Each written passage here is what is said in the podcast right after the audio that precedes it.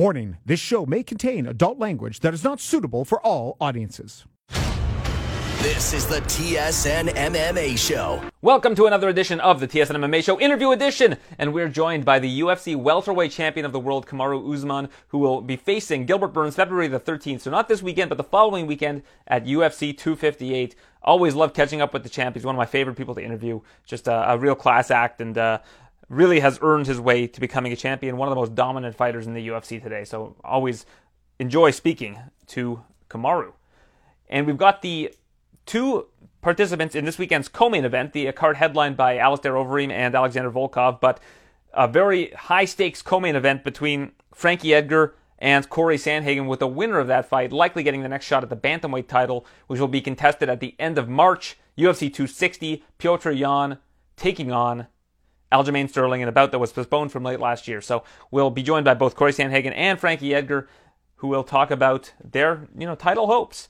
We're also joined by two of the biggest stars outside of the UFC, both former UFC competitors and former UFC champions, Demetrius Johnson and Eddie Alvarez, who are going to be fighting again in April for one championship. They didn't get to compete in 2020 due to the pandemic that has uh, made it very difficult to travel between Asia and uh, the United States. So, and of course, one doing all of their events in Asia made it difficult for them to compete. So they're back on the horse, so to speak, in 2021. And uh, Demetrius Johnson looking to add some hardware to his trophy case, taking on Adriano Moraes for the one bantamweight championship. So uh, looking forward to speaking with both of them. In fact, I've already spoken to them both of them, and they're both great interviews. So I'm looking forward to sharing them with you. Is probably a better way of stating that. And slow Mike Rodriguez on this weekend's card, taking on Danilo Marques. Pleasure catching up with slow Mike. Obviously, coming off of a very controversial loss to Ed Herman, a fight that he likely should have won. Had instant replay been instituted at that point in time, had the commission listened to the appeal, I don't know why they would would not listen to the appeal because to me it seemed pretty cut and dry that that should have been overturned to a no contest. But uh, it registers as a loss. Seems to be in the rearview mirror for Slow Mike. So uh, you'll get to hear that conversation as well. Let's get started with the champion of the welterweight division in the UFC. It is Kamaru Usman. He joins us, followed by Corey Sandhagen, Frankie Edgar, Demetrius Johnson, Eddie Alvarez, Mike Rodriguez, stack show today, and I'm excited to share it with you. Here is Kamaru Usman. Undefeated in the UFC, he is the welterweight champion of the world. He's Kamaru Usman. He's facing somebody very familiar to him at UFC 258. That would be Gilbert Burns. And I spoke to Gilbert over the weekend. He said, "You guys have sparred together 200 plus hours for free, and now we get to uh, you guys get to get paid for it. So that must be fun." Yeah, absolutely. I mean, um, now we just get to do what we've been doing for years for free. We get to get paid a lot of money for it, and, and uh, I mean a lot of money. How competitive are the sparring sessions? Like when you guys are sparring, are you guys trying to best each other? Or are you trying to learn? No, that's the thing with me is I've always been a good teammate to where I'm not, I'm not getting paid to to win and practice. Of course, I'm getting paid. Of course, I want to perfect what I'm doing so I can go out there and get paid. But um, in practice, people don't, you know, those guys don't really get to see that extra gear that I have because I have no reason to kick it, bring it out. And so now when they're going to be locked in the cage with me, for real, they get to experience it and know that it's it's definitely different than the guy that I thought I knew. With Burns, you often employ a game plan of, you know, the, the path of least resistance. The, the smartest way to win a fight is the way that you want to go about it. What is that against Gilbert Burns? Because on the ground, we all know that he's a shark in the ocean. I mean, he's he's good at everything. He's great at submissions, and on the feet, he's really improved to a point where his stand up is as good as anybody's in the division.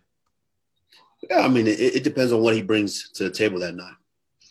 Um, I've got, gotten to the point where you know I account for variable change and, and, and, anything that could happen. So whatever he brings to the table that night, if he's able to you know, push me and get me to to fight and bring that dog out, then it's going to make for a, a, a, different fight, but and a, and a, very competitive fight. But if he hadn't done his homework enough and, and, he's slipping, and I find an area to exploit, I will absolutely do that. And um, you know, that's why you get me winning fights 50 to 43, 50 to 44 sometimes. True or false? He's the toughest matchup for you in the division. Yeah, absolutely true because he's the next guy in the division. You know, if he wasn't the toughest guy, then he wouldn't be the next guy up. So I, I think he's a you know, kind of made that case for himself as, as being the next toughest guy up at the moment. And you know, at the end of the day, it's my job to let these guys know that I'm head and shoulders above every every last one of them. And so he's made his way up. Now I've got to let him know that you're not you're not there yet. How important is it for you to have a new challenge? So let's say you are successful at UFC 258. You look down the ladder. I mean, you got Masvidal. That that mark uh, that box is checked. You got Covington. That box is checked.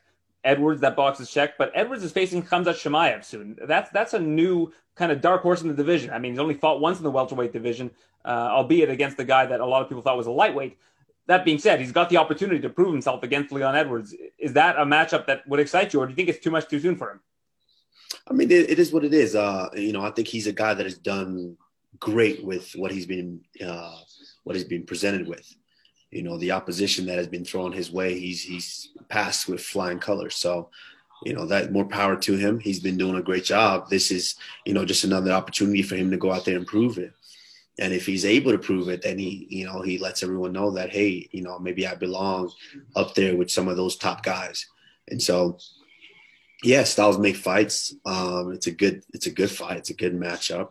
And it's also a good, good one for leon edwards because um it lets Leon know that, hey, it gives Leon that extra. Leon's been working quietly for a long, long time. And now you've got a guy that has a lot of noise coming with him. You go out there and you vanquish that guy. You let everyone know that, hey, I got no, you, you know, that noise need to be put on me.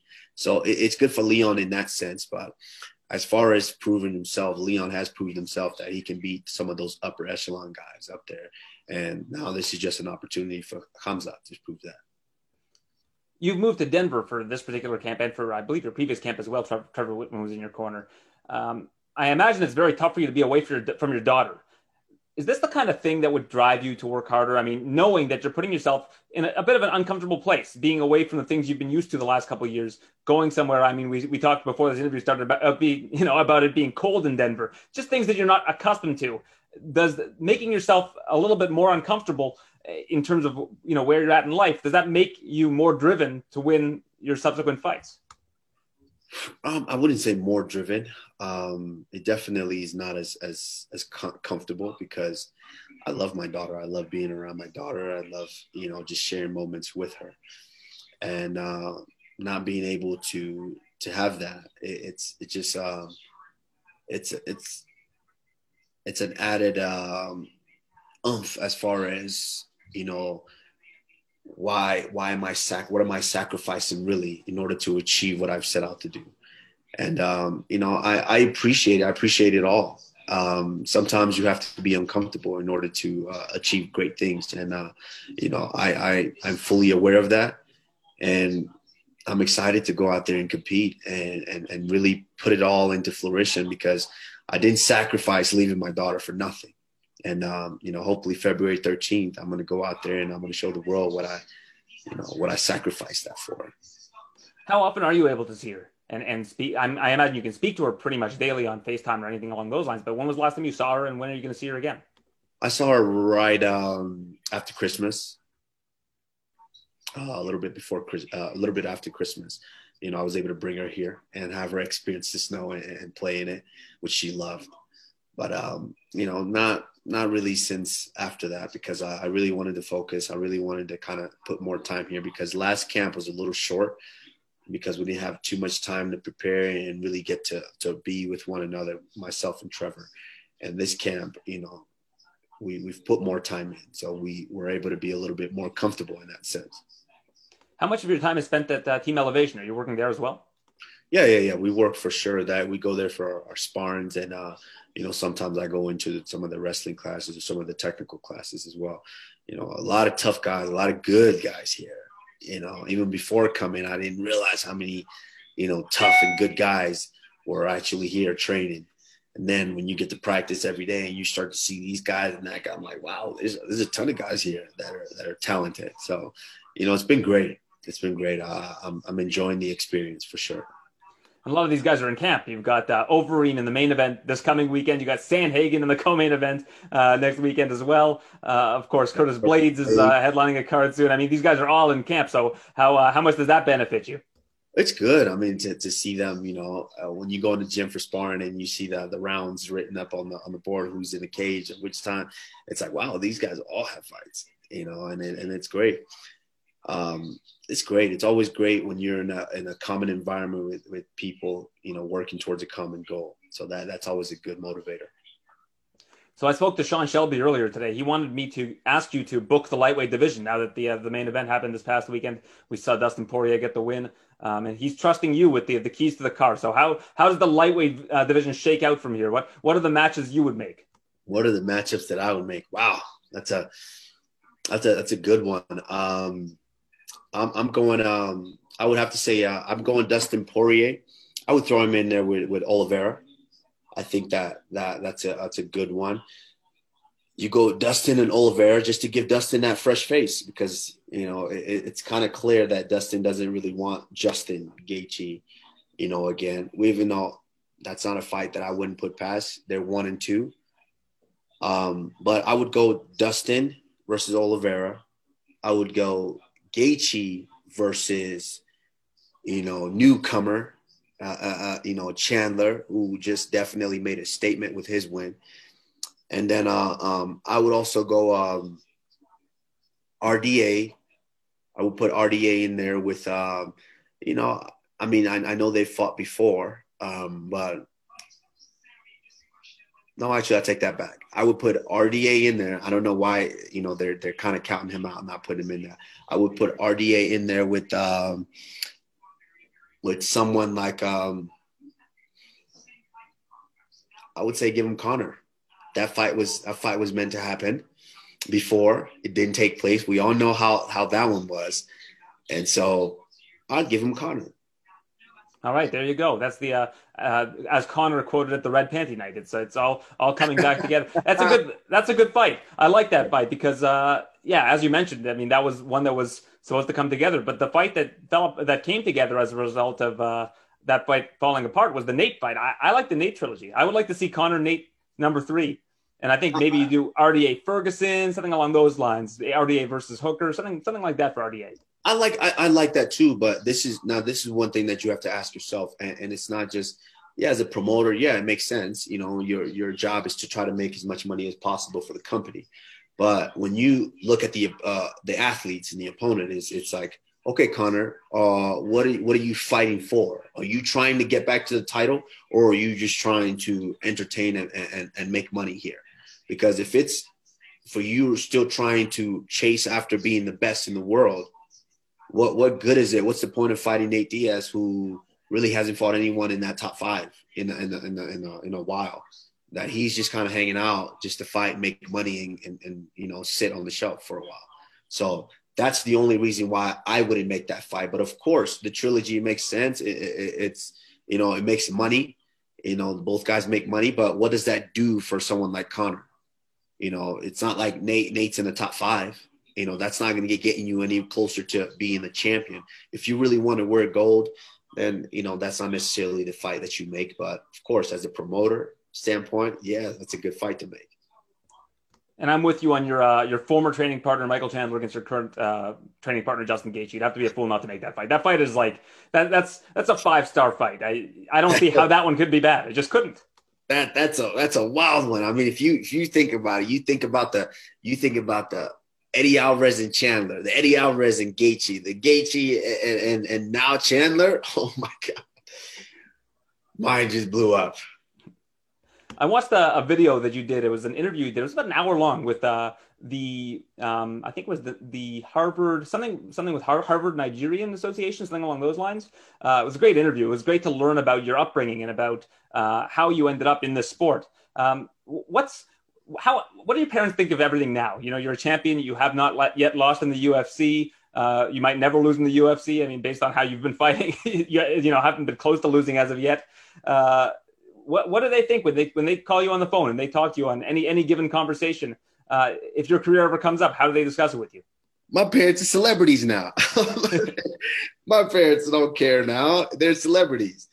You know, growing up, you know, of course, your parents want the best for you, and so they try to steer you in the direction they feel is the best.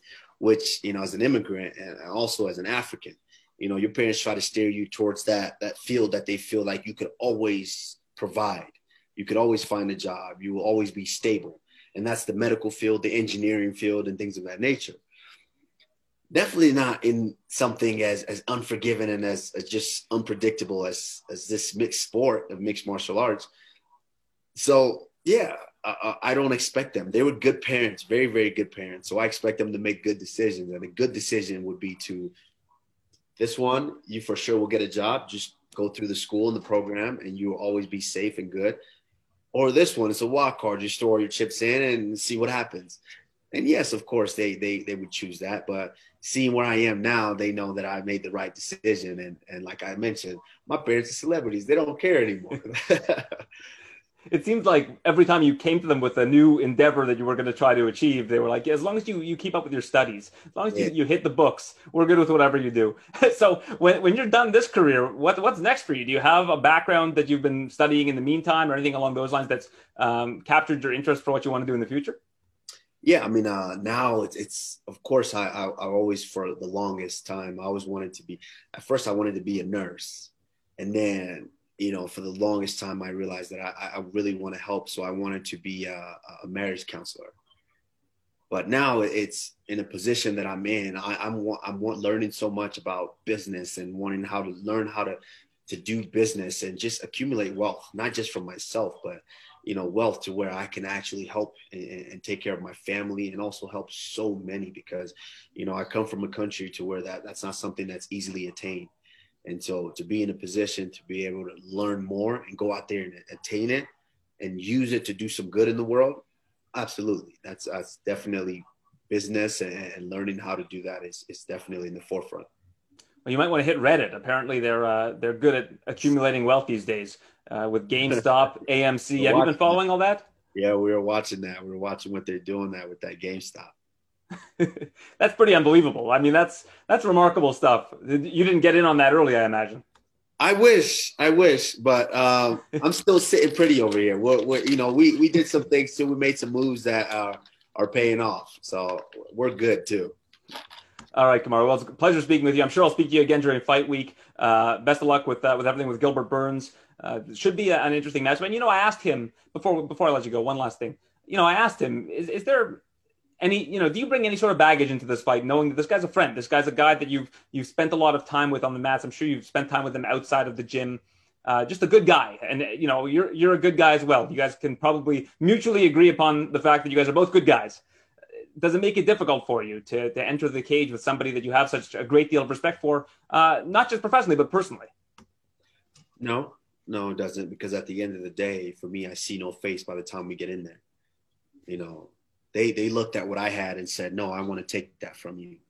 And so I have to treat them all the same and I have to discipline them all the same way. So, you know, by the time we're locked in the cage, I have to treat him the same way as I treat the others. So, yeah, um, you know, it's no difference for me.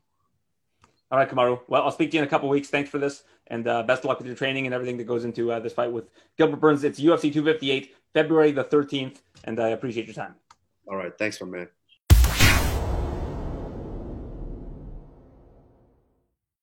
Well, there's clearly something in the water at Team Elevation. You have Neil Magny in the main event two weeks ago. You've got Overeem in the main event this weekend. The co-main event, Corey Sandhagen. You've got Curtis Blaydes next week. What's in the water up there? You guys are just poised for, for greatness right now with Team Elevation. yeah, I think, uh, I mean, we've been a team for a long time. I think they're kind of just catching up to us now. Well, it's, it's certainly nice to see. I know you guys put in a ton of, uh, of work up there. And uh, Frankie Edgar, your challenge ahead of you, co-main event. This is a fight you asked for uh, when the name came across your desk. You were like, you know, didn't really matter to you when the date was. Uh, no, I mean, uh, it's Frankie Edgar, man. I, I, I, get to fight Frankie Edgar. That that's awesome. Uh, I think it's great that he's coming off a really impressive win against Munhoz too. I think that that kind of just adds to adds to it a little bit more and um, yeah, man, very, very excited to be fighting, uh, you know, such a such a great fighter. And when I spoke to him yesterday, he believes that the winner of this fight will be in line for a title shot. I imagine you agree. Yep, definitely. I think, um, you know, I think Garbrandt's going down. TJ's coming off of a pretty serious suspension, and uh, you know, I think that that only leaves really me and him left, and uh, unless nothing crazy happens, I think that that's what it'll be.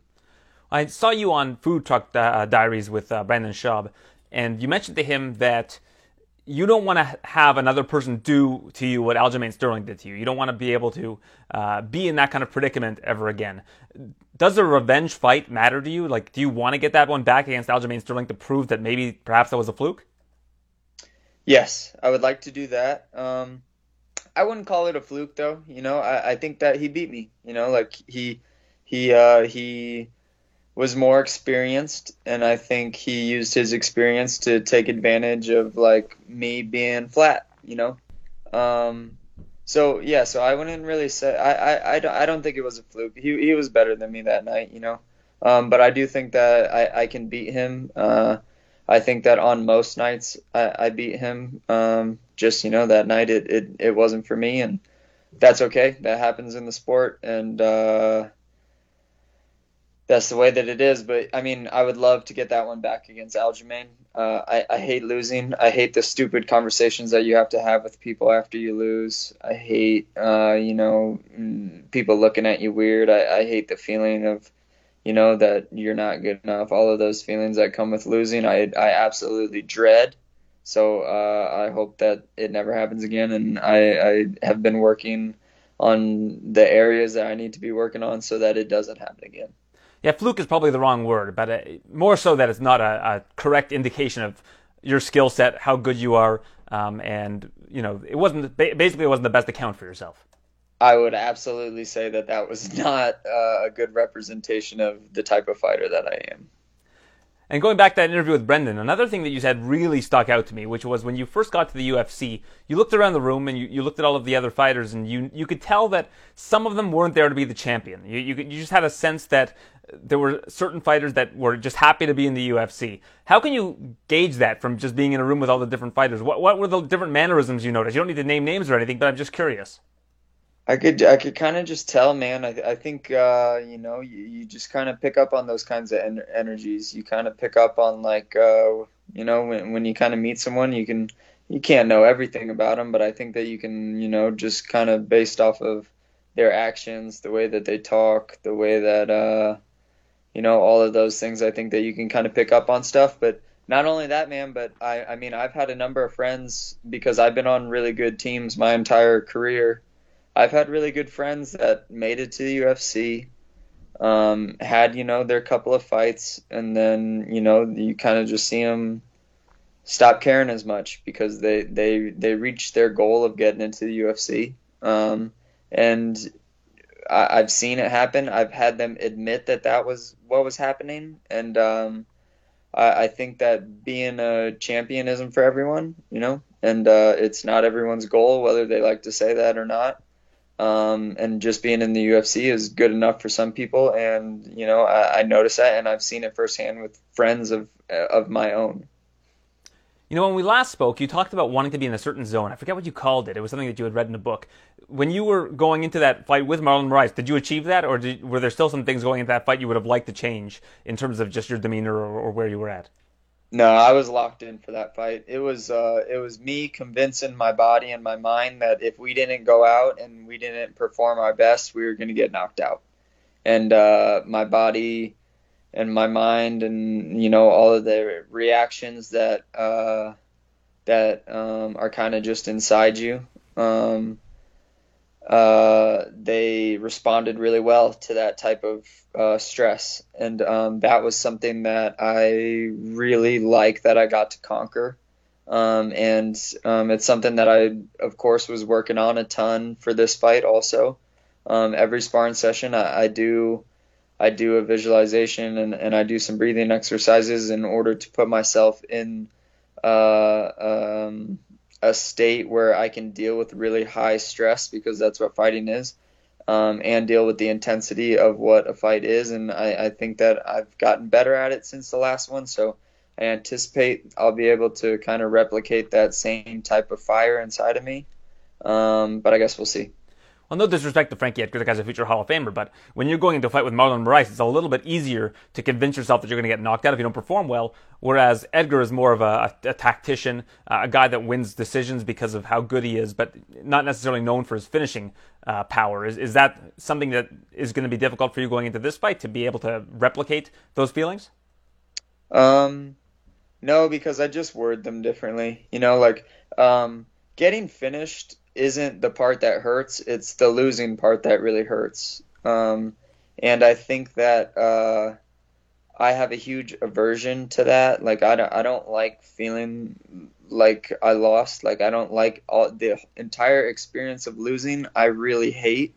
Um, and I think that Frankie uh, can definitely, you know, beat me if I if I let him, and um, I know that. You know, I'm smart enough to know that, and uh, and I think um, that's just all the more reason to fight that much harder. Is because Frankie is, you know, I don't want to call him a point fighter, um, but he's definitely someone like you said that takes a strategic route and isn't the most dangerous guy on paper. Um, but that being said, uh, he he brings the danger of you know him beating you by grinding you out and gritting you out and uh, and losing is losing whether you get finished or you don't like those those feelings of losing suck and I don't you know I, I don't want that to happen again so it's it's been easy for me to get those that fire underneath me just by thinking about how much I want to go home with a win against Frankie Edgar on on Saturday. You mentioned to James Lynch that uh, Dustin Ortiz is there as a training partner for you. How mm-hmm. how valuable is that? I mean, if you're going to find someone who uh, who fights very similarly to Frankie Edgar, he's definitely fits that mold. Perfect. Yeah, it it kind of just landed right in my lap. Um, I think Dustin does a great job making the same. Uh, he makes a lot of the same decisions that I think Frankie's going to make. Kind of a similar build. I, I don't have too many training partners that uh, are are built like the 135 division that we have. So um, yeah, man. I mean, Dustin has been super helpful, man. Like I, I get like a real life look at what um, a good, experienced fighter who is that size and makes a lot of the same decisions as Frankie. I, I get to experience. I've, I've got to experience that for the whole, you know, 10, 10 weeks that we've been doing this, and uh, that has definitely brought me a lot of confidence, and I and I owe that guy a big thank you. I feel like you'll answer this question honestly, but if you win this fight, do you win it by decision or do you win it inside the distance? Because Frankie is notoriously difficult to finish, uh, but you have proven to be a finisher. Yeah, um, I think I think he's not going to get knocked out, to be honest. Um, but I do think that uh, my grappling has gotten really good in the last year since this quarantine. Um, I know that that Aljamain fight didn't reflect that very greatly, but um, I do think I'm a really good grappler, and I am definitely, I think, just as dangerous on the floor as I am uh, as I am standing. So, if there is a finish that happens, I think it's a submission. But uh, like you said, man, like Frankie's solid. He makes good decisions. He keeps himself really safe, and uh, and, and he's not an easy guy to beat. So you know the likelihood of it going to a decision, I would agree with you, is very high. Well, you say that uh, with Aljamain, it wasn't a good showcase of your grappling, but is there anything you could have done? I mean, when you go back and watch that, he had your neck pretty tight. If, is there something you could have done differently in that situation when you were when you were in in that kind of a guillotine choke? Could you have I, I don't know gone for side control? Like when you go back and watch it, or are you like, well, there's nothing I really could have done there? I mean, I definitely could have protected my neck a lot better, and I, uh, you know, in, in that fight, if if you want like a technical explanation of what happened, it was. Um, you know, I was more worried because he, he likes to triangle his legs in the, in a in a body lock when he's on the back, and um, that can be a nightmare to get out of in any fight. I think every fighter knows how tough that is to get out of. So I think I was just more concerned with that than I was about actually defending what was going to finish me. Um, just because I didn't want to be tied up on the ground for, you know, three or four minutes and then have him win that round by controlling me with the body lock. So I mean, my attention was just way too much on getting out of the the triangle the triangle of his legs, and uh, that opened up my neck. And um, you know, if if there was something to be learned, it was that uh, hey, protect what's actually dangerous, and then worry about losing the round, um, but defend yourself first. What do you think of Petr Yan, the champion? It feels like he hasn't been in the UFC for all that long. There's not that much you can read into his his different wins. How impressed are you by him, and do you think that he's actually better than he's shown to be? No, I think he's about as good as he's shown to be. I think that uh, you know I, I can't wait for the day that I get to fight Yan because um, I think you know, for whatever reason, people think that he's the greatest thing in the world when it, really his wins aren't. You know, they're, they, he, he's very exciting. Don't get me wrong, but the caliber of opponents that I think he's beaten, um, especially for that championship fight. No, you know, not taking anything away from Aldo because I think Aldo is definitely a really great opponent. But leading up to that, man, like I think that he had a lot easier route than a lot of us, and um, I can't wait for that matchup, man. I think stylistically, I work, you know, I, I do really well against Yan, and um, but I, I do have a lot of respect for the guy. He's tough. He's he fights to hurt you, and um, and, and he's really technical, and and I think he's good. Uh, that being said, I can't wait to beat a guy like that. End of 2021, do we see a belt around your waist? Is that the goal? That's the goal. I, I want to win it in July, man. I, I think I win this one spectacularly. Um, I fight one of those guys, who, the winner of Sterling and Yan, in, in July, and then I and then I want to defend it at the end of the year. So, um, you know, if the UFC makes that happen, I know that I have a big belief in myself, and I know that I can I can do uh, some really high level things, and I and I can create a pretty solid legacy. Um, and and I think that this year is the year that if things play out right, which they don't always do, but uh, you always plan on them playing out in the right way. Uh, I, I, definitely see me winning the belt in, in July against one of those guys and then uh, defending it at the end of the year. If you get the win this weekend and you, you come out injury free and they say, hey, we want you to come and be a, be the backup fighter for the title fight, we want you to come and make weight, we'll pay you. Is that something that uh, that you would do? They will probably do that, uh, is my guess, because they asked me to do that when they were um, scheduled to fight in December. Um, so I was the backup for that fight. Um, we ended up turning that down very shortly before the fight got canceled because they told me that I was going to fight Frankie in February. Um, and I didn't want to do two weight cuts because I don't think that that would be a wise decision uh, because the odds of the fight getting pulled out in December uh, were low, and then me having to do weight cuts would definitely impact my training. So um, that was kind of the plan in December. If it is this go around too, then uh, then yeah, we'll we'll definitely talk. I think that there's a lot to be benefited from for for being that guy, and um, yeah, I mean, if they ask me to do it, you know, it it'd definitely be really hard to say no. All right, Corey. Well, it's always a pleasure watching you perform, watching you evolve in the cage. Uh, best of luck this weekend against Frankie Edgar, the co-main event. Like I said, Team Evolution. It seems like uh, Team Elevation, rather. It seems like you guys are at the top of every card right now. So it's it's really cool to see. And then you've got Usman fighting in the uh, the main event of the next mm-hmm. pay per view. He's been doing some reps with you guys. So uh, very cool to see your team getting getting these big opportunities. Yeah, thanks a lot, man. I, I, I really appreciate our chats.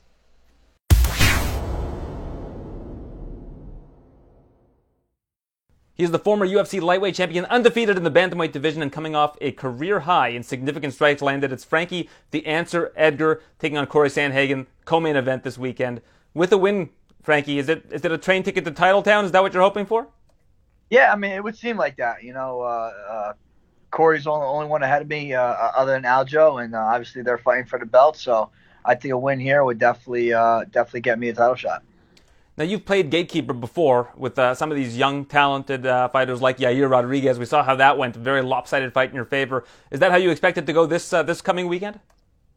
I mean, yeah, that that would be ideal. Uh, you never know how gonna, any fight's going to go until we get in there. But uh, you know, Corey's definitely a, a, tough opponent. But I'm excited. I trained you know very hard for this fight, just like I do all my other fights, and uh, I'm ready to go. you know, put it to the test. I know that your coaches watch most of the tape for you, but how much of Corey have you seen?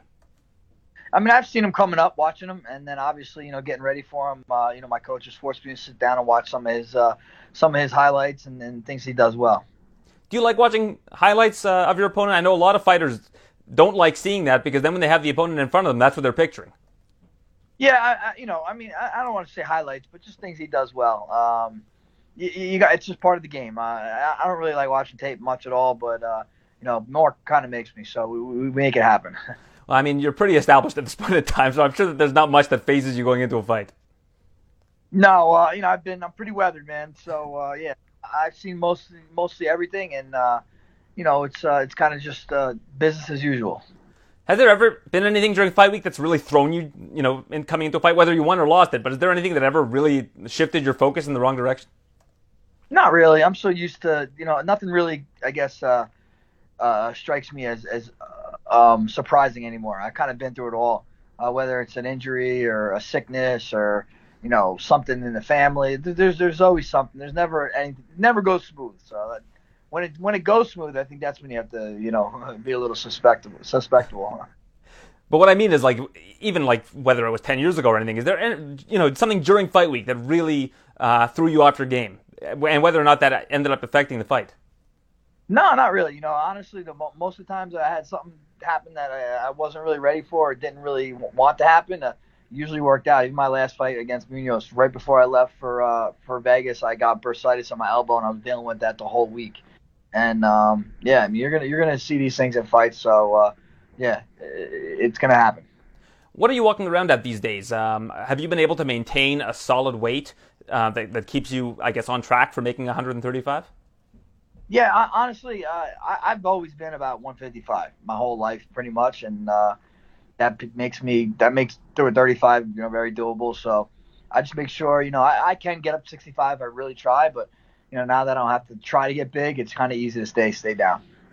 When you see like this past weekend, Conor McGregor, Dustin Poirier, and you see how big Poirier is at 155, he's probably in the high 180s, high, low 190s. Does it amaze you that you were competing in that same division when you just see the size of these guys today? Yeah, for sure. I mean, you know, some of the guys were pretty big when I when I fought. I mean, Benson Henderson. I mean, he fights 70 now sometimes. Um, you know, even Gray was a pretty big dude. So yeah, uh, it doesn't surprise me. The guys in this sport are just getting better. They're getting bigger. They're learning how to train harder and, and more efficient and diet better. So it's just the natural progression of the sport. How would you book the lightweight division? That seems like the big question today. Uh, you know, before everything kind of shifts to your event this coming weekend, how would you book the future of that division if you could? Uh, I don't know. I, I, know Dustin definitely has to fight for the title. Uh, I think he deserves it. Um, Justin's in the mix, obviously. Uh, Chandler's in the mix, and then Oliveira. So I don't know how you would mix those up. I mean, Conor's obviously going to bring a lot of a lot of eyes to, to it as well. So you got to mix those guys up, man. I, at this point, you can probably pull them out of a hat, and I think all the fights would be great. Yeah, that was my idea. You just go on Fight Pass and you do like a live draft where you're just pulling names out of a hat and you just match them up because there's just really no wrong answer. Yeah, for sure. I, I, I think you really can't mess that up. And in terms of the bantamweight division, you've got uh, T.J. Dillashaw coming back. I, I, think a lot of people would like to see what he has to offer before he gets a title shot. If you could book him uh, against any opponent, who do you think would be a good matchup for Dillashaw at this stage? Uh, honestly, I, I don't, I don't really know. Um, we'll see, we'll see. I, you know, I, am booked. Uh, I don't know when he's coming back, so uh, I, I, guess, uh, you know, I think Munhoz is fighting next weekend. You know, so I, I don't know, man. There's, there's, uh, there's a lot of possibilities. Really, he, you know, again, I think you take the top five guys and throw Dillashaw against any one of them, and can kind of kind of can't, can't go wrong there either. Yeah, that's uh, it's exciting to have him back. I see a lot of similarities between, with you and him. I think a matchup down the line with the two of you would be a great one. Yeah, I mean that's that's definitely something that uh, that could happen. I, I could definitely see that in the future for sure. I watched an interview that you did with Mike Swick. Uh, I guess it might have been last week, uh, and you admitted that you're a big Jeopardy fan. You watch Jeopardy every night. If you were on Jeopardy, what other than MMA, if there was a, a subject on Jeopardy that where you would do the best at, what would it be? Oh man, I would say I guess history or geography. I'm pretty good at those somewhat, but I'm not that good, man. I, I just watch. You know, if I get if I get a couple right, I'm happy. I was wondering if it was like baseball or something like that. You know, like it could be anything. But because when you say history, there's never history. It's like history of dot dot dot. Is there like a, a specific area of history that you excel in? Uh, I guess American history. I'm not too bad. You know, I, I, honestly, I surprise myself with the, the stuff, the stuff that, the useless stuff that I know. I say useless because it's not going to really help me out in my field. I'd quiz you in American history, but as a Canadian, I don't have much in my back pocket in terms of that specific uh, conversation. so, so uh, looking ahead, after this fight, you're going to face, if, if you are able to beat Corey, you believe you'll face the winner of Yan and Sandhagen. Who do you think, or sorry, Yan and Sterling, rather. Who do you think wins that fight?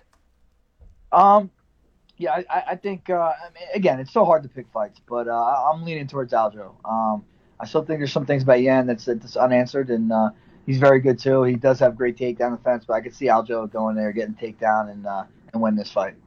How busy are you looking to stay? Yeah, you know, uh, this is pretty good for me uh, to fight in February. Uh, it, you know, I haven't fought three times in a year in a long time. If if I could get three fights in this year, that that'd be phenomenal.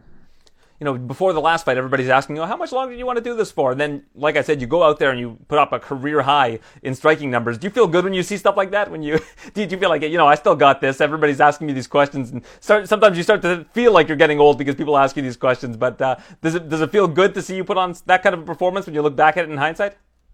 Absolutely. You know, anytime you go in there and put on a, a, a performance like that against a tough guy like Pedro is, is always it was always great for, for where I want to go in my career and uh, and uh, you know I'm at a new weight class and that was the great way to, to open up here at, at 35.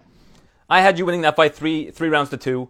Um, there was a lot of dissension though. A lot of people thought that it could have gone either way. Have you gone back and watched it? And if so, do, do you do you have a scorecard for that fight? I mean, I, I don't think you're going to score it against yourself, but do you feel like you did enough to win that fight?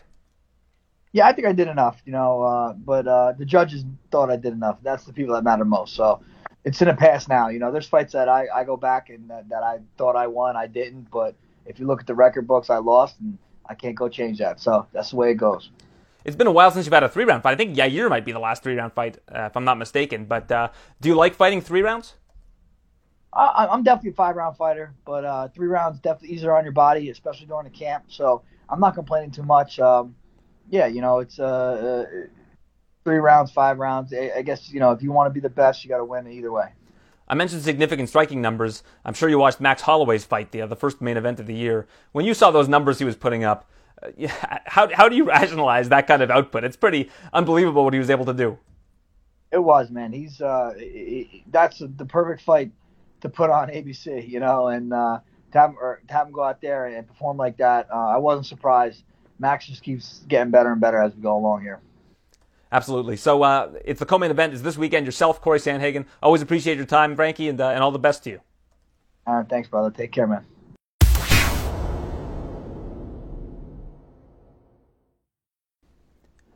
He is one of the greatest to ever do it. Mighty Demetrius Johnson. He's taking on Adriano Moraes April the 7th, and it airs on TNT in the U.S. I'm not sure how it's available in Canada. I'll find that out though, and we can make sure that uh, us Canadians get a chance to watch you uh, in all your glory. So 2020 didn't compete for obvious reasons. We have a global pandemic, but I want to know what your favorite moment of 2020 was. Probably spending time with the wife and kids. Uh, you know, the ability to see the process of my children, uh, mostly my middle son, learning how to read and him enunciating the words and sounding the words, um, and just being able to hang out with the wife and my little my little girl, you know, that those are times I'm not going to get back, right? Obviously, I'm not getting time back for competing for one year, but I've been competing since I'm 18 years old. So I think for me, when I look back on 2020, everybody, you know, looks at the negative part of it, but I look at the very positive, which was, uh, you know, quality time with my family. Yeah, you know, I spoke to Neil Magny a couple weeks ago, and he put that into perspective for me. It's it's good to have time where you don't have an opponent because you can focus on yourself rather than another person.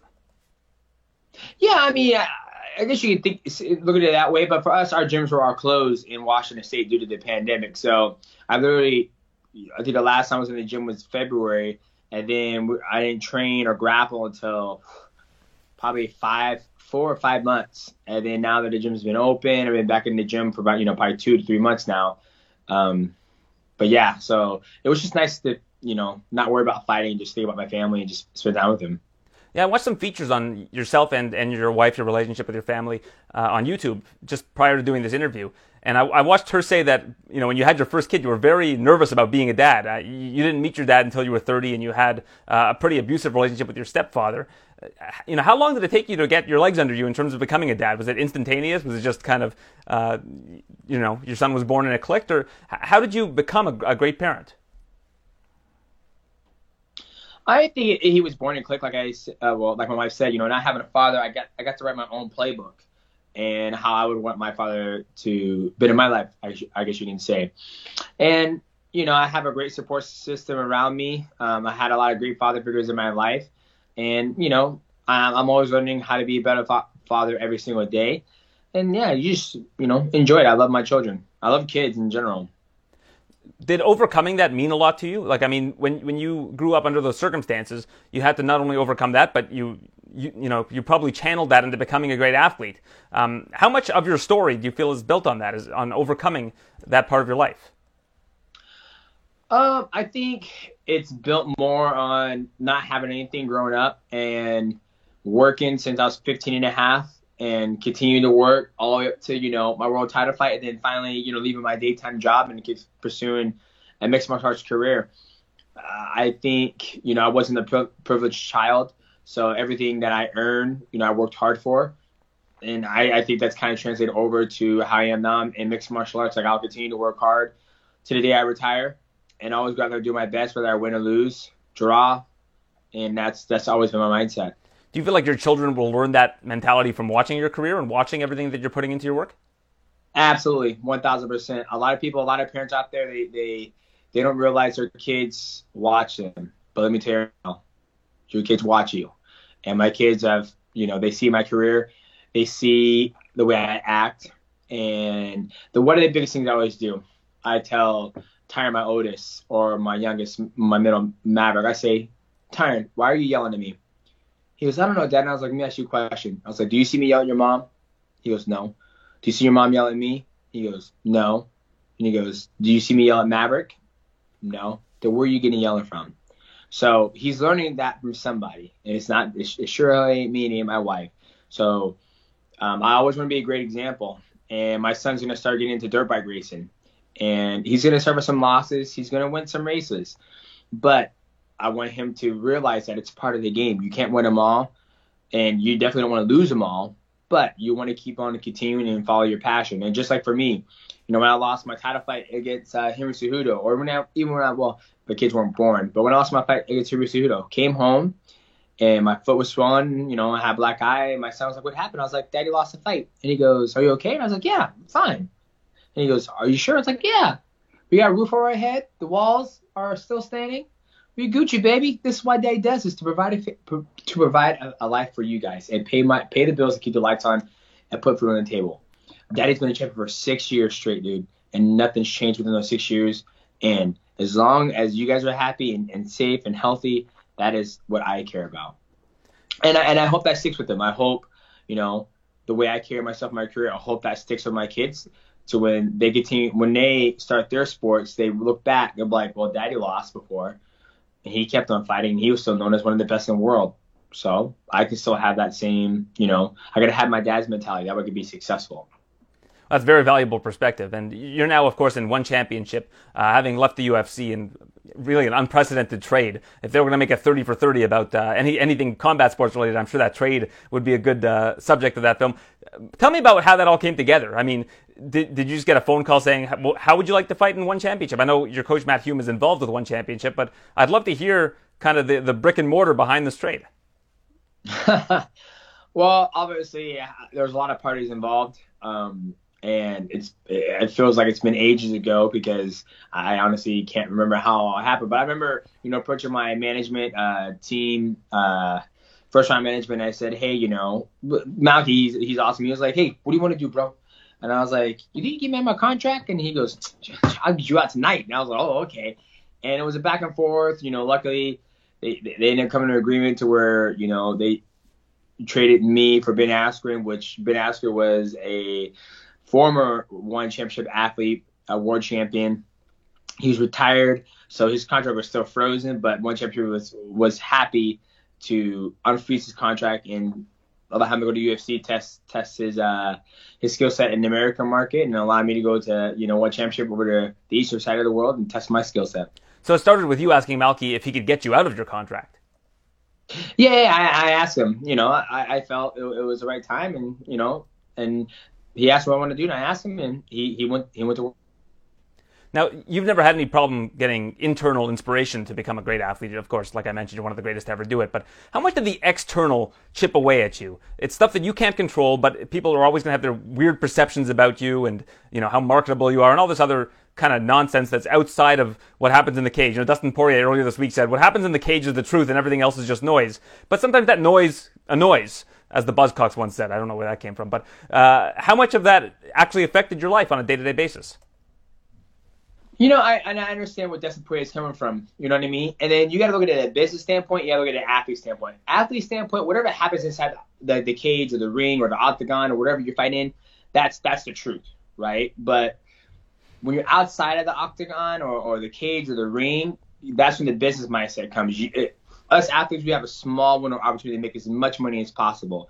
So for me, and when I look at that that statement from Dustin is that you know Dustin always puts it down and in, in a cage when he, he when he fights, and I think Conor he he does too. But he might have so many different things going on in his career where he's making, you know, four million here. He's also got the whiskey business. He's also got this business. To where all that stuff that he's he's doing, he's he's securing his future. That way, when he's done fighting, if Conor wanted to stop fighting to this day, he probably could. Um, but you know, as an athlete, I think every single one of every single one of the athletes in the world wants to get to that point where when we're ready to stop fighting, we are financially secured. Every athlete, I don't care what athlete out there says, no, nah, I just love fighting just because I love to fight. You're lying to yourself. We're doing this to get to a point in our lives where we can be financially secure and never have to work again in our lives.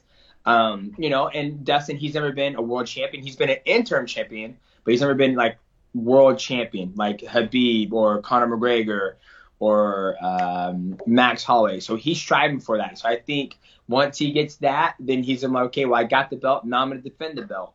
And then those are the things, you know, uh, a mixed martial artist wants to do is that they get in, or any athlete wants to do, right? You become, you're, you're, in the, you're a sprinter, right? And your goal might be to win uh, a gold medal in the Olympics. So you're going to keep on doing it. Once you do that, you win the gold medal in the Olympics. You're like, you know, let me see if I do it again. You do it again, you do the third, fourth. Okay, I've, I've been a champion. I've won this race so many times. Okay, let's start seeing how I can use my my likeness, my brand to start setting seeds. That way, these seeds can grow, grow a nice, beautiful tree. That way, I can harvest um, some gains, some, some money from those trees. And then when you're done with your career, you look back like, baby, I've done it all. You know, I was a champion. I defended my belt multiple times. We got this beautiful house. You know, my daughter's college is paid for. My son's college is paid for. And we don't, you know, now I can do whatever I want. I can enjoy my fruits of my labor through my hard work and my sweat, blood, and tears. That's what I think every athlete's mindset should be. And yeah, but I, I agree with that statement is that what what happens in the cage or the ring, that's that's the truth. But the truth is also you also got to focus on the business standpoint, uh, the business aspect of mix uh, of of an athlete where you got to make as much money as possible. And you know what what more does a person have to prove when you know you're a double champ? Uh, I mean, he's doing it because he enjoys it. So, I mean, you can spin this however way you want it or look at it anyway, but when I hear that comment, that's what resonates with me. Like, that's my honest opinion about that comment. So, at the time when you were looking to get released from your UFC contract, did you essentially feel like your legacy box had been checked? Like, you're going to be the greatest flyweight champion ever for a long time. Like, I don't think that there are a lot of people knocking on that door at this moment at that point in time, did you feel like it, legacy was kind of secure, and then from here now it's just about passion and it's about security for you and your family? I think in North America, I, I, I have checked that box. I think if you look at every great uh, mixed martial athlete that's been in mixed martial arts, obviously they've competed on both sides of the world, right? You look at Cro Cop, Wanderlei Silva, Shogun Rua, Rampage Jackson, uh, Eddie Alvarez, Gilbert Melendez, uh, Nick Diaz. Um, the list just goes on. Those guys fought over Japan and they also fought North America. I'm basically doing the opposite. I spent most of my year in America and done very well for myself, dominated this this hemisphere for six years as a champion, and now I thought it was a great opportunity for me to go uh, fight abroad in Japan, Manila, um, you know, Singapore for one of the biggest you know organizations over that side of the world. So that's that's where you know, that kind of started. And um, yeah, and, and it's passion. And now, you know, it's just focusing on securing securing my future and, and my, my children's future. There's always a, level of ego that goes into the sport and that, you know, being an athlete and being a personality. Um, how, how, much left is there for you in that bucket? Like, do you, do you still feel like there's stuff that you really want to accomplish b- before all is said and done? Or is it, like I said, just focusing on, the, you know, being a sportsman and, and helping your family? Well, always. I mean, a little bit of everything. You know, obviously, I still want to achieve, be, become a world champion again. Um, you know, we just won the World Grand Prix, uh, World Grand Prix flyweight belt. But you know, I want to be a world champion again. If I if I didn't care about that stuff, I want to train as hard as I do. And with that being said, said said, um, I know what my end game goal is, right? And so I'm striving for that end game goal, which is the, the future and the family and all that stuff. You know, winning the world title again, that's icing on the cake being healthy and, and continue to compete, that's a passion. And also Um, I just want to kick as well. Uh, being 34 years old, I know my time, my window is, is, coming to a close. Like I don't want to fight when I'm 38, 39. Um, I say that now when it's four years away, but who knows when I get 37 or 38 or 39? I'm like, man, I still love fighting. I'm always gonna love fighting, but do I want to keep on putting the miles and damage on my body? Because you know that's you know the, the, the nature of the beast when you're training as hard as I am, or any athlete out there is, you're putting wear and tear on your body. Now, everybody expects you to win these fights. When you go to one championship and they see you as a 7, 8 to 1 favorite, does that put more pressure on you because of the expectation that you're going to run through these guys? I mean, I, I feel like in the UFC that expectation was sort of there as well, but uh, that expectation has carried over to one championship, I think, to the nth degree. Yeah, I try not to worry about what my what people's expectation is on me. I just worry about what I can control and how I go out there and perform. Like I don't, you know, a lot of people have, you know, expectations and you know, my job is to go out there and win my fights and compete. How much of your, um, I guess, your decision to leave the UFC came from having conversations with your wife, and what made you happy? Could she tell that you were really unhappy when you were in the UFC? No, no, no. She she says do whatever you want to do, and I say thing I tell her, you do whatever you want to do, and I support you. Uh, and I, I and that's how she supported me, and you know, that's the way that that uh, conversation went. I should say. I'm sure you had heard rumblings that they were perhaps going to get rid of the flyweight division while you were in the UFC. Are you happy that the division survived? That there are still there's still a place for athletes uh, that are in the 125 pound weight bracket in the UFC, and that opportunity still uh, is there for them? Yeah, 1,000 percent. I want to see every athlete, whether it's 125 up to 265. I want to see every athlete have a place to compete, whether it's in America or Japan or Africa. I want to see every athlete able to make a living, you know, doing whatever they want to do, you know, preferably mixed martial arts. So I'm happy that you know the flyweight division stayed, and it's it's one of the it's one of the most exciting divisions. Whether it's UFC, doesn't have one, or PFL doesn't have one, but UFC one championship. I mean, it's it's very exciting. The, the lighter weight guys can do everything the heavyweights can do you know, yes, we don't we don't have that one knockout punch power because we don't have the mass behind the body mass behind the punches that land it. But when it comes to the exchanges, the grappling, the combinations, the cardio, we blow the heavyweight we blow the heavyweights out. I mean, the, the next weight class that might be able to compete with us is probably 155 and below. Other than that, 155 and up, they can't they can never match what we our output. And it's just physicality. It's just the nature of a beast. So if you have a fucking chihuahua and you have a Great Dane, the Great Dane's nowhere to, the energy output's never gonna be nowhere near the Chihuahua. It's just fucking facts. It's it's it's physics. and the last thing I want to ask you about is dominance. I you know I posted a clip of an interview I did with Kamaru Usman, and the first comment was, "What a boring champion." Now, when I see that, it makes me feel like the the people that write things along those lines are just ungrateful to see dominant champions. I think Usman's one of the most dominant champions we have in the UFC right now, uh, from an MMA community perspective, and you were one of the most dominant champions that we had in the UFC. And people, I'm sure, uttered the same things about you. Why are fans ungrateful for dominant athletes, and why are some dominant athletes like a GSP and Khabib, you know, given a little bit, you know, more, I guess, fandom and more reverence, whereas some other champions, uh, even Tyron Woodley, I would put into this box, yourself uh, Usman, the dominant champions, even Stipe Miocic as well. Like the dominant champions aren't getting the love. You know, honestly, I don't know what it is. It could be personality. Um, I, I, truly don't know what it is. I, have been in that boat before. I think Kamaru Usman is a phenomenal champion, phenomenal athlete. He goes out there, opposes will. I mean, he, that it was exciting. I loved it. He ended up breaking his jaw, shutting him up. Um, so I think, you know, people are just gonna be ungrateful. People are gonna be haters, but just like what's it, what a homeboy says, uh, um, last call from Team Alpha Male. What he say? You boo me? Guess what? Enjoy going to work on Monday morning when I'm at the bank cashing my check. That's one thing I just tell, you know, Kamaru Usman. Everybody who's hating, I mean, if you hating, that means you're a negative person. You ain't got nothing positive going on in your life. I think you should always be grateful for an athlete to go out there and provide entertainment and sacrifice his body in our line. And you know, like you said, if you're gonna boo me, just remember you waking up Monday morning going to work while us athletes going to the bank cash a check. Well, thanks for this, Demetrius. We look forward to watching you continue your dominance. That was very well said. And it's uh, April the 7th. It's on TNT. It's one championship. Yourself against Adriano Moraes. You're looking to add another piece of hardware to that trophy case. Uh, and we appreciate your time. Awesome, thank you, and shout out to Danny Castillo. That's the gentleman who made that comment, and uh, make sure you guys check us out on April 7th in the States, April 8th in Singapore on TNT Live.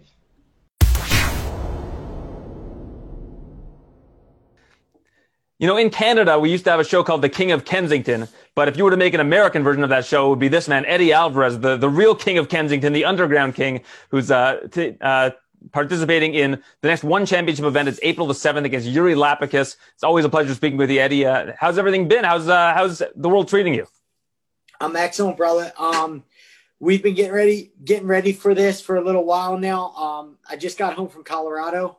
Um, got to train a little bit with, uh, with uh, uh, Kamaru Usman, um, who's getting ready for his world title fight um, soon, and uh, just like started my camp off a, on a good foot, and uh, going to go all the way to April seventh and uh, get some real work in. Yeah, Denver looks like is becoming a bit of a hotbed for training. You got Overeem headlining this weekend's card. Uh, Team Elevation's got a lot of up and coming stars. I mean, Sandhagen's on the uh, the, the, co-main event. So uh, really a lot of great uh, talent to train out there with. Were you training exclusively with Kamaru?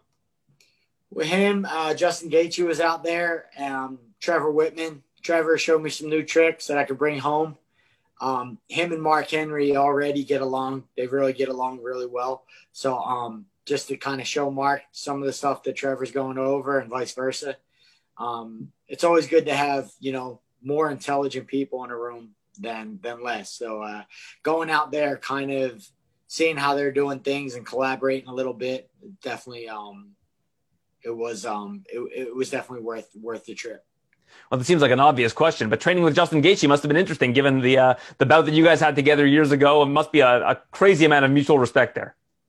Yeah, when when when violence gets too high of a degree, you can only choose peace, um, or else everyone perishes.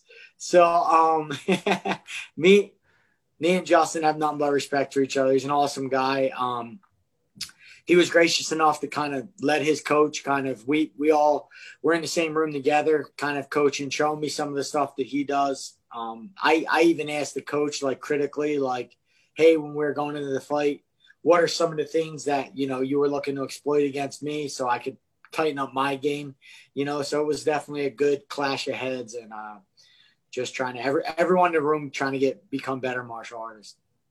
Well, you look at the top of the lightweight division in the UFC, it's extremely interesting. We had uh, Poirier and McGregor recently. Of course, Gaethje's in the mix, Chandler's in the mix. You fought all these guys. Uh, so when you see it, Dustin Poirier get that win over Conor McGregor, you know, what, what's your immediate thought?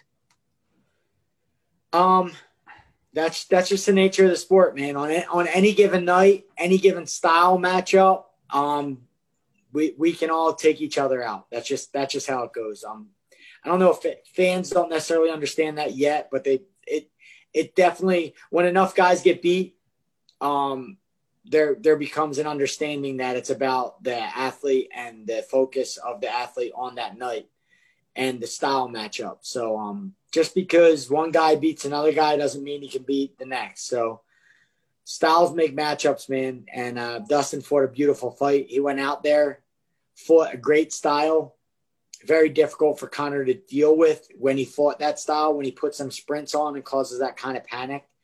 And he was successful because of it. So, um, hats off to Dustin, man. If anyone deserves it in that division, it's him. He's been he's been through the fire. He's fought the best guys in that division, and uh, um, he deserves the victory that he got. Well, you raise a really interesting point about the perception about what can be accomplished in the cage. I was one of the very few that thought Dustin was going to win that fight. It seemed like almost everybody uh, thought Conor was going to win because I feel like they kept showing that same replay over and over and over again, and then that becomes the gospel. That becomes the truth. But we look at what Dustin Poirier has accomplished since that moment in time, and I think, in you know, in my opinion, in the UFC, he's by you know by a, a good margin the number two guy behind Khabib. And now if Khabib's gone, he was the man. And uh, you, you look at what the odds for that fight were. I just thought they were way off. Yeah. So um, I was one of them guys who thought that if if it stayed standing the majority of the time Conor would win the fight. He gauges distance well. He um he has better timing. Uh, he's faster. Uh, he has he has a longer reach. So like he had all the tools to get the job done.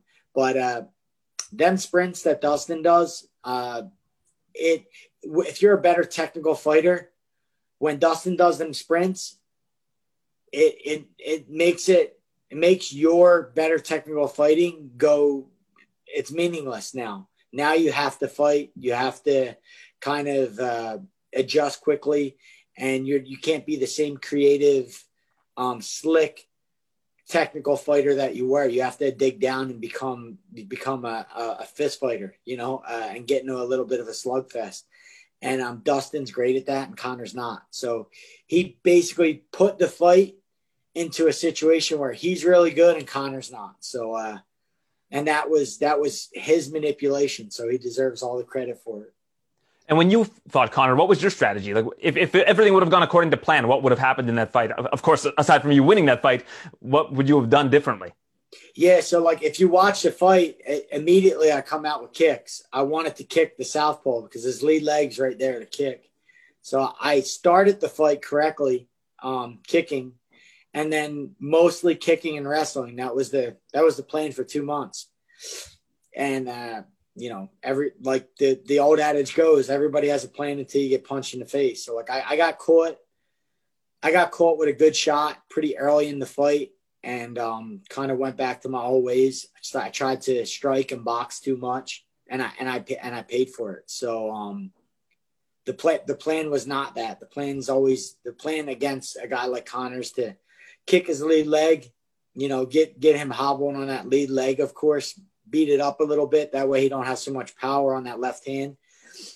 And then wrestle him, you know, cause him to panic, get his heart rate up and, re- and wrestle him. They're the two things that kind of would work against a guy like Conor McGregor. And it's kind of, uh, you know, that's just the nature of the beast. That's fist fighting. Uh, you go in there, you have an idea of what you want to do, and then the fight plays itself out, and it, it doesn't always go to plan. So um, that's just that's just how you know that's just how it went. Luckily for Dustin, you know, he um he forced his plan on him and did really well.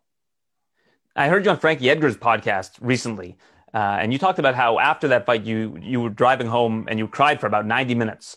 Uh, I mean, to, to let the emotions out. Do you take all of your uh, losses that that hard, or was that one in particularly difficult for you to swallow? I don't. I don't today, but yeah, I don't today. Is like I'm 37. I have four children. I would not want them to beat themselves up the way I beat myself up over failure. Um, nor would I suggest that to anybody who I loved and knew, like any other teammates or athletes.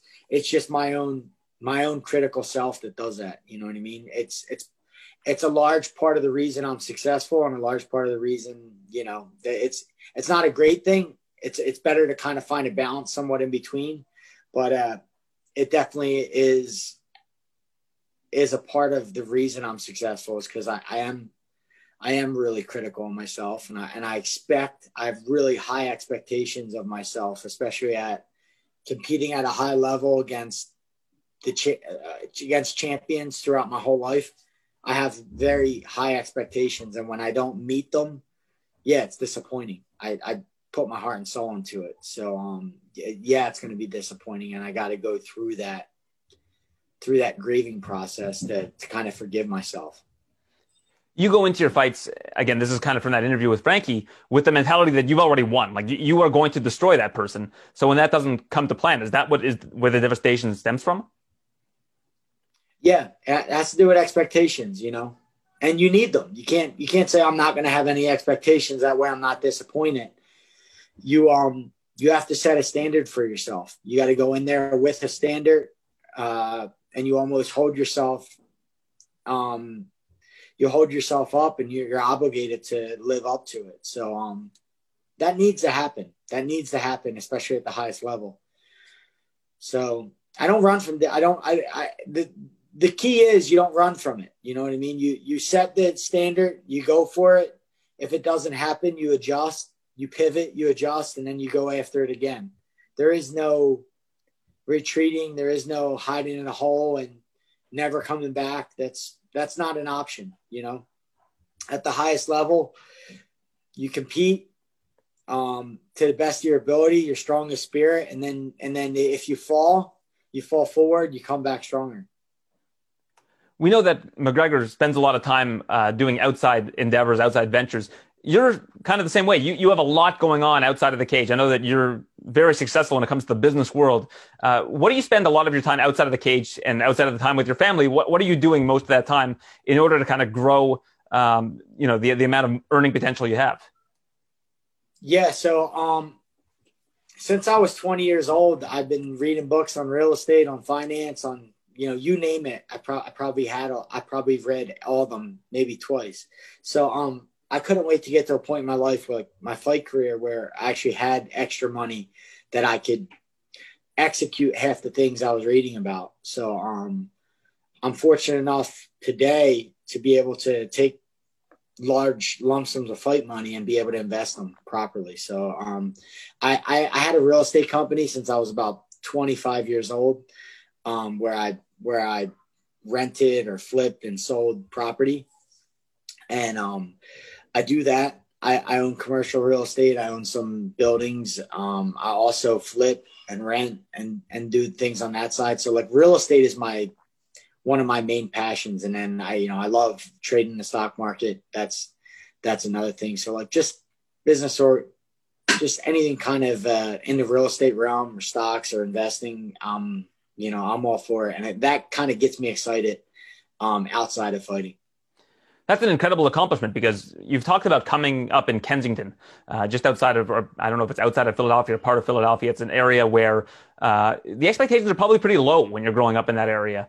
Uh, how did you know at age 20 that you were going to be able to? Uh, well, I mean, what inspired you at age 20 to start learning about real estate and, and start delving into that world? Because uh, that that's a pretty big leap of faith in yourself that you know that at some point in time you're going to be able to hone that craft. Well, I think I think if you grow up without money and then every time a situation comes up, you realize the answer to it is money. You know, like uh, I grew up, I, I, grew up on welfare. Um, I grew up in Kensington, which is like probably possibly one of the most drug ridden, terrible places in Philadelphia to grow up. And then when you realize, like, um, when you don't have money, almost every single answer to what you want is no no, no, like you can't have that. You can't go there. You can't drive this. You can't. There's a lot of no's, and I think at a certain point in your life, you you get sick of hearing no, and you want to hear yes. So like, I knew that I needed to hold myself accountable to educate myself to get better at that game. So I wasn't saying I'm going to learn about money because I'm going to be rich one day, and uh, I just knew that it was something that I needed to learn about to dive into if I wanted to change my life, if I wanted to stop hearing no so much and I wanted to hear yes. So um, I just changed the way I thought about it um, and changed the way I treated treated money. And when I got it, um, I learned how to manage it better. So um, I don't think it was a deep belief in myself while I was reading the books. I think it was just that I was sick of the, the, the pain of not having and the pain of hearing no all the time is great enough to kind of force you in action and learn about it. Now, we haven't gotten to a stage in time where the fighters have unionized or anything along those lines, but I feel like a lot of the fighters could glean a lot of information from guys like yourself, like James Krause, who have really taken the money that you've earned uh, from this career and turned it into something more and, and been able to, whatever, double it, triple it uh, outside of that. Have you ever thought about going and doing public speaking, doing symposiums with a lot of the different fighters and, and talking about your successes outside of the cage and how they could duplicate that kind of success while being successful in the cage? Yeah, I, I do now. I don't market it, but I, I, I do speak to uh, to lar- large companies, to sports teams, things like that, um, MLS teams, and I do speak. Um, I don't I don't market and, and go out and say, hey, I'm I'm a speaker and this and that. Um, I'm more of a mentor to a lot of a lot of younger fighters, friends, and business people. So um, something I would like to do, yeah, I, I would like to to be a mentor to to show people kind of the right steps long-term steps to kind of that can lead them to success that would end up a byproduct of them of being this type of person would end up being success in general so like uh yeah i would enjoy that that'd be something that i'd be into well, you're up by Vayner Sports with uh, Gary and AJ Vaynerchuk, so I think you've got some good contacts in that realm if you need uh, any sort of mentorship there. Yeah, Gary's the man. Gary's uh, Gary's always on the move, always, always thinking, always forward thinking. I think we're all living in the present, and Gary's twenty, Gary's uh, twenty years ahead of all of us. You know, so um, to have him, you know, to be with, with Vayner Sports Media and to have that resource kind of there, it's just a, it's a breath of fresh air. It helps you sleep at night, um, knowing that you have a team behind you that like is that intelligent, is that forward thinking, and is you know they got your back. Well, you've got that incredible trophy case behind you. I'm sure that getting a one championship, lightweight championship, uh, and becoming, I guess, the first fighter probably to get a championship in Bellator, UFC, and one championship is probably the last check you have on on your mixed martial arts bucket list. Would that be fair to say? Yeah, I I'm never gonna say like that's it. Um, that's going to be a very difficult thing to say, but yeah, I need that. I need that world title. I need it. It's not a, you know, I, I need it up there. I need, I have an empty spot up there somewhere for it. Um, I need that for my legacy. It, it just means I'm not super concerned with like, you know, popularity per se. I'm more concerned with truth and, and what, what things are and to be able to fly and travel to the to the deepest parts of these worlds and fight the best guys in the world from all over. I'll just know my truth at the end, you know, that I, I didn't stay with one place. I didn't, I didn't try just to fight a few section people. I literally went across the world and back to fight the best guys in the world to win every single major world title. And that's, you know, that's been the goal of mine from the very beginning to find out who I am and find out uh, what I'm made of. Why do so few athletes take advantage of free agency? I know that's something you've discussed in, in previous interviews. Yeah, it's kind of sad. Um, I try to coach guys along who I know have one fight left on their contract. I try to put them at ease, let them know their worth, let them know that they have a value outside of these major promotions. You know that that. Um, the truth is, a lot of fighters don't see their own value. They don't they don't believe that they have a value outside of the larger promotions that just their name themselves can draw a crowd and draw you know way bigger money than what they're what they're you know getting in the present moment. So um i try to help them believe in themselves help them know that there's a value outside of outside of these promotions that there's just a value in their name and in their brand and the way they fight. So um I do my best to do that, but uh, the few who listen do really well.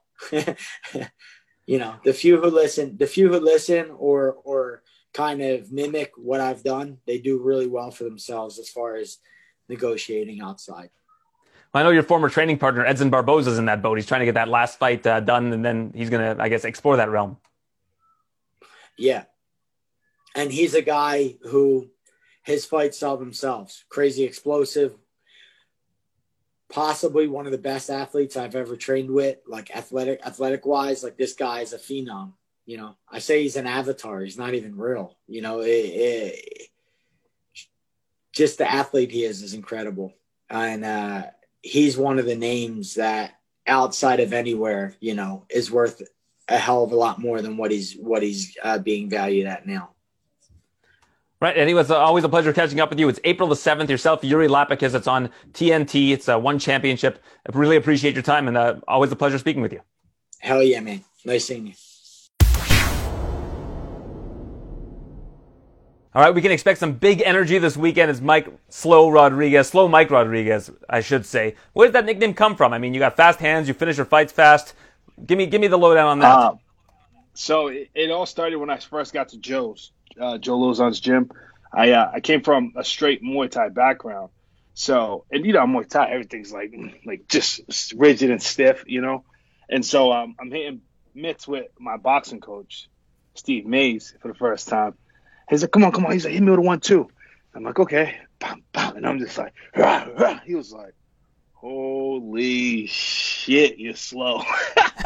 he was like, "Dude, you're molasses slow." And they used to always call me Big Mike, and then that's when Slow Mike stuck. Everybody was like, "Oh, that's Slow Mike." that's not the most flattering nickname. Are you looking to grow past that?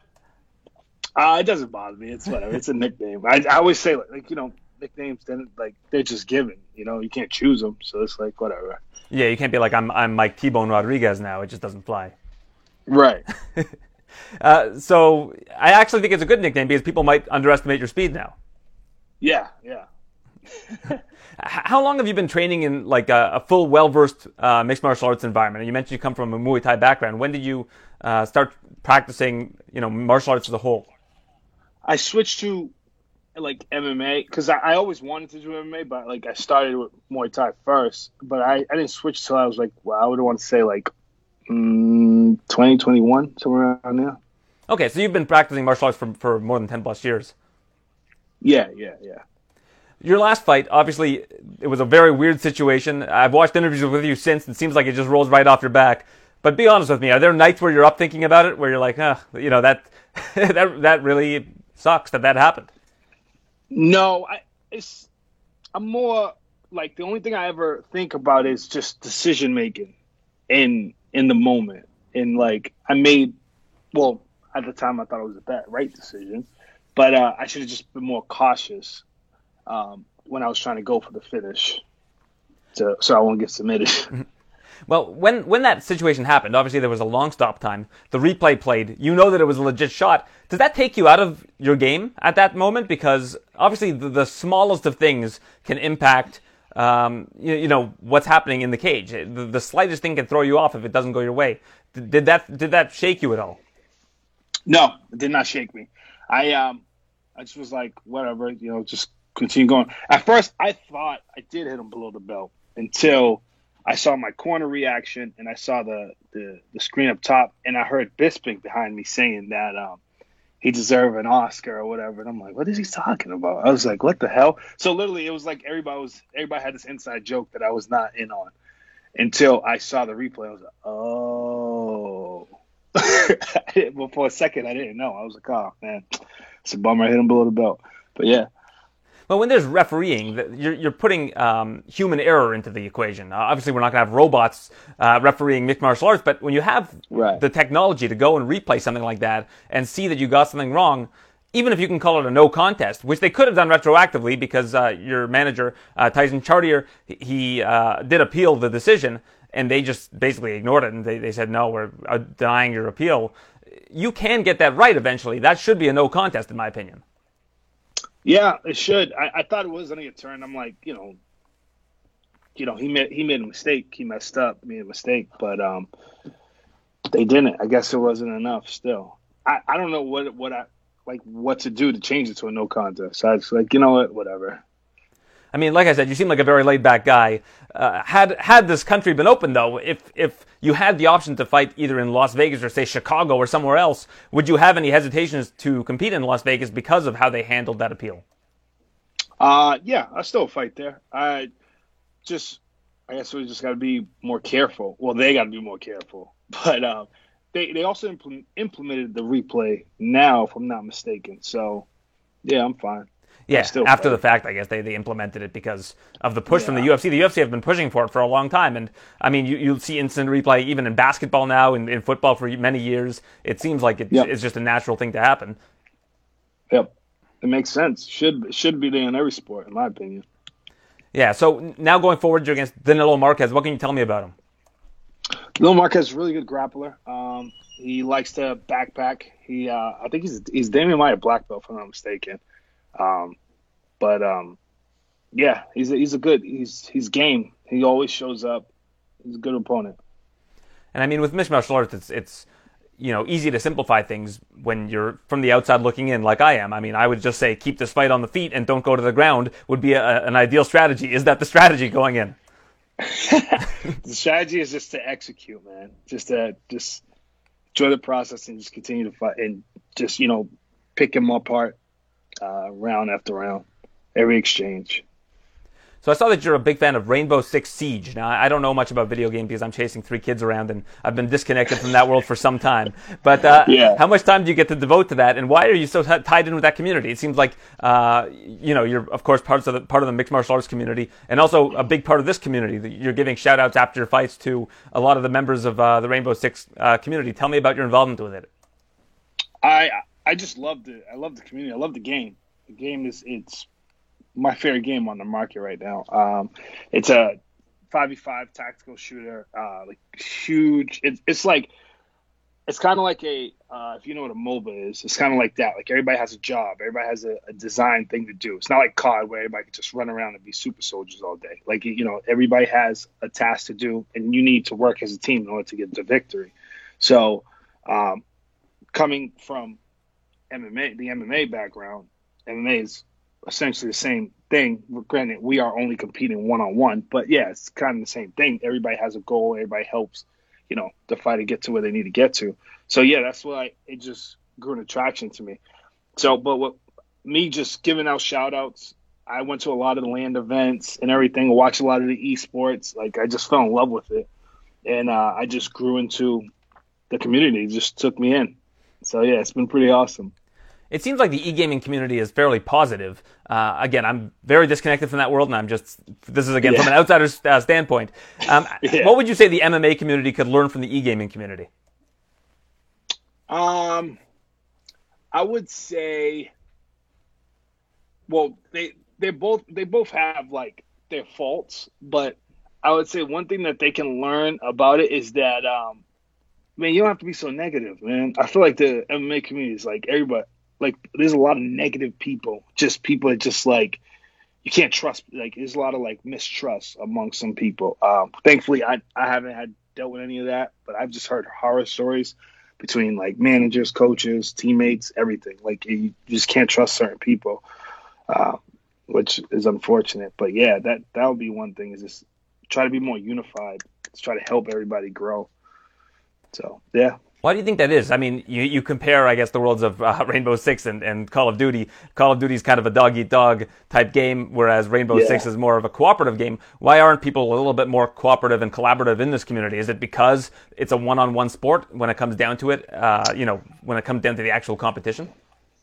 I think that's what it is. I think it's because it's one on one. I think if it was more team based, then people would be more, you know, they, they, they'll be more, you know, nice to each other, if you would say. But yeah, it's just the fact that everybody's like, well, I gotta look out for me. Why well, I gotta look out for me. Why well, I gotta look out for me. Granted, in the scheme of things, that is essentially how you get by in life. You gotta look out what's best for your interest. But it's like you, you know, it, you don't always gotta be that way. It, it always don't have to be that way, in my opinion, anyways. Well, from what I understand, Boston is probably the most Rainbow Six of any of these MMA communities. From what I understand, I think it's on Saturdays. All the gyms kind of come together and train together. Yeah, you're damn right. Uh, New England versus the world, man. That's how it is. so what are the big New England gyms? I mean, there's Lauzon's. There's of course Tyson. Uh, you know, trains the New the New England Cartel. Uh, what are the different gyms in uh, in Boston? Who's representing Boston right now in MMA? Like, who are the big players? I know there's Calvin Kattar, Rob Font, yourself. Uh, Parker yeah. Porter just got signed. He's had two fights so far. Give me some names uh, that we should also be looking out for. Um, you got uh, from I mean, Kyle Bochniak just won. Yeah, uh, this weekend. Saturday had a really good comeback victory. Um, you got uh, Charles Rosa. He's in the UFC. He's he's from around here too. Um, you know, this dude, there's so many. Then there's so many other guys that's coming up on the rise as well. Uh, you start hearing out like Mitch Raposo. He's a 125 from uh, Regiment. He um, he's a stud. He'll be he'll be in the mix for sure. Um, you got uh, Fabio Cherant who also he's around. He's a Lauzon guy as well. He uh, he's fighting for LFA next week for the title. Um, yeah, man, it is a whole bunch. We even got some guys in glory. My man Ross Levine, he's over there. Uh, he should he uh, I think he got something coming up soon. But yeah, you know we're we're always busy, man. We're always busy. Yeah, Ross trains with well when he's allowed in Canada. He trains with my podcast co-host Joe Valtellini, so I I'm familiar yeah, with Ross. Yeah, yeah, yeah. So yeah, he's what he's been dude, he's been the ace for me all throughout these last three training camps. He's been the man. I've been doing a lot of training with him. Is he, is lot, he cornering you this uh, this coming weekend? No, no, no, no. He's not cornering me. He just helps me out with a lot of the sparring, and um, he just always gives me another perspective of things. Um, him coming from like a, you know, karate karate background as well as you know he's a high level kickboxer. He just has like a different view of things, you know. So did, yeah. Did you watch Glory this past weekend? It was one heck of an event.